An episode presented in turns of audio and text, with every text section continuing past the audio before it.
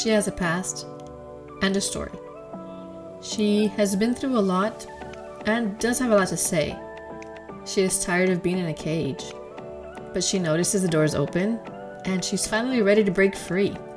Join me, Karina Garcia, as I share the different things that may hold you captive to an enslaved mindset, where you were really never meant to stay and you really, honestly, were never meant to be in. Life is hard. Our choices do have consequences, both good and bad, but love is real and it's true. Jesus Christ always provides a way out. Hola, and welcome to the She Breaks Free and She Believes podcast. I'm your host, Karina Garcia. Have you ever wanted something so much you could taste it? I think that's saying, right? I know that when I walk into any place where, where food is being cooked or baked, I can close my eyes, I smile really big, and I can taste what's cooking or baking. Even though I haven't tasted anything, I can taste it just with the smell. Has that ever happened to you? Even at home. But have you ever wondered what would happen if you take the food out too early or too late? In today's episode, we will talk about breaking free from our timing and trusting that even if we're enticed by the smell, it's important that we wait for the right time. And on the opposite side, even if we're afraid to taste it, we have to trust that God knows that's the right recipe and the right time. Timing may be defined differently by every person, and sometimes timing can lead to becoming impatient. I remember growing up, whenever we'd go to restaurants, my dad would get frustrated if the line was long to the point where he'd be like, No, it's not moving. There is no way for us to get moved up. There's nothing I can do to make it faster. We're leaving. And we would literally get up and we'd leave, no matter if we were dressed and ready or we really wanted to try the food there, we were excited we weren't going to wait in line forever because he just couldn't. For him, it the timing did not match what he was expecting. I don't see myself too impatient when it comes to restaurants or you know waiting in line. I'm pretty good at that, but I do have moments where timing is important to me. Like for example with technology. Oh, if technology slows down or it doesn't work or it doesn't do what it was intended to do at the speed or the timing that I'm expecting it to, I can get irritated because for me, your technology, you're created to work faster than me. You're supposed to work faster than me. Why aren't you working faster than me? So I can get irritated sometimes or frustrated because it's not doing what it's supposed to do at the time it's supposed to do, or actually at the time that I'm wanting it to do it, right? And the other one is customer service. I think I've talked about customer service before and how that's a pet peeve of mine because I do love and appreciate the people. And on both sides, I understand as a customer service rep, there's only so much you can do because you're only given so much authority, permission, even access to certain things. But that doesn't excuse a customer service agent or rep from being kind, courteous, and even saying, you know what, sir or ma'am, I'm not sure about that, but I can look into that for you and get a response to you. Or this is what I'm familiar with, and I really can't go beyond that, but I have somebody else who might be able to help you. It's always trying to find the solution but sometimes they might be on a time crunch because you're usually given a time limit per call. And so you can't go beyond that and you want to stay within your time. And that can be very pressuring, very stressful because you think of, oh my gosh, if I don't meet my time, they're going to get mad at me or I'm going to get points off or I'm not going to get the bonus or whatever it may be that you're looking towards as your goal is now at risk because of the timing. But let's go back to cooking and baking. So when you cook and you bake, you have a food item, right? We're just going to call it a food item because cooking and baking is different. You have your ingredients, you have your tools, you have an idea more or less of what you're making, you have your instructions, which is either a recipe that you found or that you've made or that you have. And you usually have to follow a time frame. So there's a temperature that has to be set and there's a time that has to be set. So you put it all together, you wait. But what happens while you wait? Close your eyes. Unless you can't, or if you're driving or doing something, don't close your eyes. You can smell it, right? If you're baking some cookies, for example, shout out to Doughy Cookies. If you're baking some cookies, Zoe, tell me, when you're baking them, can you smell them before they're coming out? Especially the first batches of the day? I'm sure you can. The smell just radiates through the house, and if people are in their bedrooms through the vents, they can smell it and be like, mm, that smells great. You can smell the essence of what you created, and it's so close to you, you know something new is coming, right? But just because it smells so good, it doesn't mean it's ready. I mean, if the timer hasn't gone off, would you take them out of the oven already? Unless you're impatient. What happens if you're impatient with that time? What happens if you take the cookies out before they're truly done? They could be raw, and if you eat them that way, they could probably make you sick. And more than likely, they won't taste the way they're meant to taste. They might still be okay, maybe not completely raw, and you might think this is decent, but was that the original intention of the flavor that they're supposed to have? Or what if you forget and you leave the cookies longer? They could burn and then they become trash. So now it's wasted. So now that item or whatever you're baking or making, those cookies, they're wasted.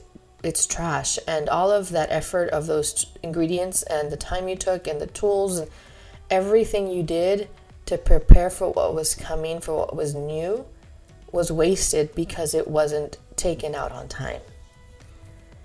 You know, sometimes we can believe something's ready, or we can take it out too soon, leave it too long, and forget there's a timing. How does that work in life? So, God gives us tools, He gives us resources, He gives us ingredients, a recipe, or instructions, right? We prepare, we do, we learn, we walk in faith, we seek His advice, His wisdom, His guidance, we abide by the Holy Spirit, by His word. We abide by what we know He's already instilled within us. We seek counsel if we need to. We study. We're growing. We're learning. We put everything together. Then we have to trust that what's being created in His hands is being worked on. And we have to wait for when it's time. Even if we get antsy, we may feel like we're ready. You know, we're ready. We can smell it. We can almost taste it.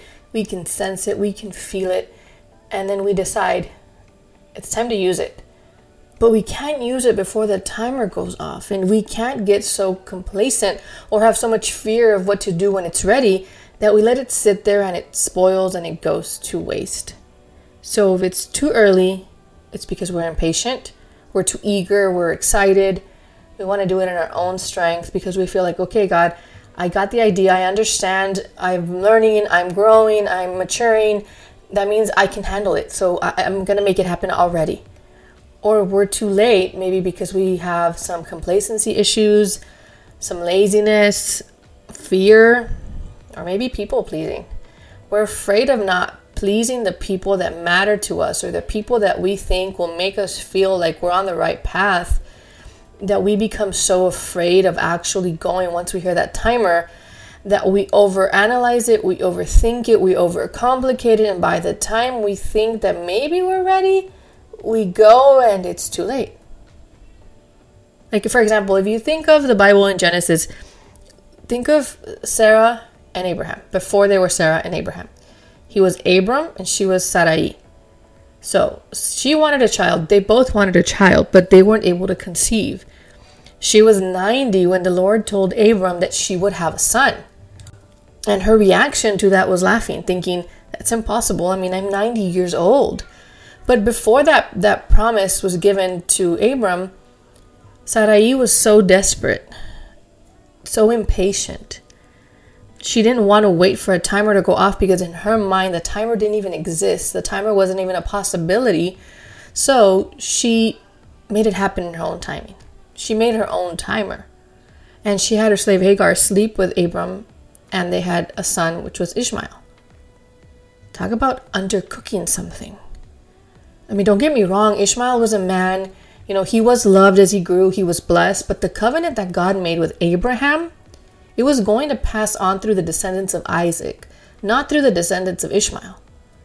Because the promise and the covenant and the final product was to come from Abraham and Sarah and the covenant made with the Lord together producing Isaac. That was a perfect recipe. That was a perfect timing. That was exactly what God intended to happen through their life, through their legacy, through their storyline. But they didn't want to wait, or she didn't want to wait actually. But even though, even through that, even through her moment of desperation and impatience and eagerness and being excited and everything else, he still kept his covenant with Abraham and his wife Sarah because of everything that Abraham had already been shown by God. A covenant's nothing that he was going to take it back. He wasn't. He wasn't going to, uh, you know, pinky promise and then cross my, my other fingers in my back. God doesn't do that. How many times have you smelled one of his promises and decided you knew when the time was right for it to come to pass? Or maybe you were so afraid of it that you let it go to waste on your life. I'm no one to judge, trust me. I've done both, and I've learned from both. If God made a promise, I am to let go and trust that He's equipped me to take care of what He needs me to do in the season of waiting and preparation, right? Or if He needs me to fulfill it, then I should be able to. It honestly has taken me trial and error and tons of God's grace, which He gives me every single day. I may know what He has been preparing because He shares with me a glimpse of the promise, but I know that I've tried to make things happen. Like when you buy a new car and suddenly you begin to see that style and color of car everywhere around you, when before you bought it, it was nowhere to be found. I mean, they didn't suddenly appear after you bought yours. It wasn't like everybody saw you buy yours and they're like, we want the same one, and 20 people went and you saw them all around you. You weren't paying attention to your surroundings because you didn't know what you were looking for. You may have not even known to look for something. But sometimes I can become worried or doubt in what God will do through me for something He shows me, and I honestly delay it. But why delay what He needs when He never asks me for anything? I've had to learn to balance the two. I've had to learn to find the rhythm within the two. Because I remember there was a promise he gave me for one of my kids, and I started looking at things and I started thinking, oh, I bet you that's connected. Oh, no, then this is connected. Oh, it has to be because it just makes sense. Well, remember, just because God shows you something or shares something with you, it doesn't mean it's going to align exactly to what makes sense in your logical mind or in your way of thinking or in the way you do things, or even more so the way others believe you should do things. So I had to learn quickly. When I'd be like, ah, is it this? Oh, it's that for sure. Oh, I know, I know. I just feel it in my gut. It is that until he said, stop. I gave you a promise and a glimpse of that promise to reassure you that I was with you and to remind you that I hadn't left you and that I see the situation and that I see and I hear your prayers and I know what you're standing in faith for and I am with you. So I give you a glimpse. But I don't give you that glimpse so you can try to take it and make it happen in your own strength the way you want it because you think you're ready. When honestly, if I were to make it happen now, you wouldn't be ready because there are other aspects that are tied to this promise that you have yet to see that aren't ready. So instead of saying, I found all of the puzzle pieces to make the puzzle look like you showed it to me, the glimpse you gave me, he said, let go of it. Just enjoy the fact that I gave you a glimpse. You have something to look forward to. You have a promise that you know I will keep. You want to see what I will do. You have faith in me completely. Then let go of trying to put puzzle pieces together that in your mind look like the glimpse I showed you. Because a glimpse I showed you may be a glimpse that made sense to you in your eyes, but that doesn't mean that's exactly what it's going to look like. That means that that's how I had to show it to you for you to believe me, have faith in me, and trust me that I've got it that I see you, that I hear you, that I know the desires of your heart. So I quickly had to let go. And I don't mean quickly from one day to the next. It took me a little bit. I became a little stubborn. I became kind of like Sarai, like, oh, okay, well, I want this, um, and I think it's gonna happen. So let me try to find the way. And now, don't get me wrong, I didn't force anything to happen in action, but in my mind, I was already creating fairy tales and stories and all of the things, right? But then I, I think, no wonder, Lord, you don't show us the whole plan. Because either we're going to try to force it and make it happen, or we're going to become so afraid of that plan and not believe that you can work through us to make that happen that we'll let go. That will let go of your promise and fully release it, not in a good way, out of fear, not in faith, not hold on to it and move in faith to accomplish what you've already asked us to do. So, again, I had to learn to leave my fears. I had to learn to leave my insecurities, my doubts, the opinions of others aside and do as He prepared me to do. Do I still ask Him questions? Yeah, all the time. Do I still have moments like Moses where I wonder if it's really me or what He told me? Yes. But I still choose to move and not let it sit in the oven as if it will continue to wait for when I'm ready and it won't either go to waste or go to someone else who is willing and ready. Because that's the other thing we have to keep in mind there could be something that he's asking us to do, yet we're so fearful that he needs it done. And there are others that are out there saying, Lord, I'm ready. Use me, send me. I raise my hand and I say, Lord, whatever you need of me, I am prepared to serve you at any capacity. Serve the people who need you, Father. Therefore, he takes that recipe that's been cooking in your oven, that's been sitting prepared, the timer went off, and you've ignored it so many times, and he shifts it over to somebody else's oven and they're ready for that ding. They're not going to open the oven too soon. They're not going to let it sit there and go to waste or burn. They're prepared, they're armed, and they're just ready for that ding and they're going to go for it. So don't risk him moving that promise over to somebody else because there are times when he'll show you a promise so that you can have continued faith in what he has to do, in who he is, because you may doubt there are times when he shows you a promise because he wants you to have a reassurance that you're on the right path. And there are times that he shows you a promise or he shows you a glimpse of what's to come, but it has nothing to do with you, other than it's going to happen through your obedience and your walk in faith and your heart that's willing to do as he asks of you. But if you're not, then that glimpse of a vision, of a sense of that smell that you can sense the essence of it, it'll go away to somebody else. And then you'll sit and wonder, Lord, why aren't you moving through me? Why is nothing happening through me? And he's probably thinking, child, I've tried, but you're not listening to that ding. It's it went off and you just let it sit there. And then I tried again and it went off and you just let it sit there again. I can't continue to let things go to waste and rot or burn because you're fearful. There are certain things that I have to make happen and if you're not willing to help me, I'll find somebody else who is.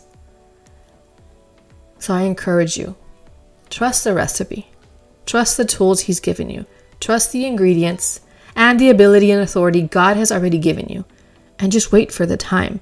And once that timer goes off, go for it and don't delay. Are you ready? Thank you for tuning in to the latest episode of She Breaks Free and She Believes podcast. I truly hope that you're able to begin to break free from lies, misconceptions, doubt, unbelief, and anything else that keeps you from living this one life to the fullest according to what God has placed in your heart and woven you in your mother's womb to do.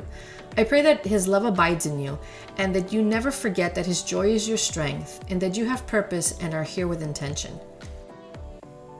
Make sure you subscribe so you can stay updated with the latest episodes. And if you choose to connect further with me, head to connect.com 2 forward slash Karina Garcia. That's K O N E C T dot T O forward slash K A R I N A G A R C I A. God bless you.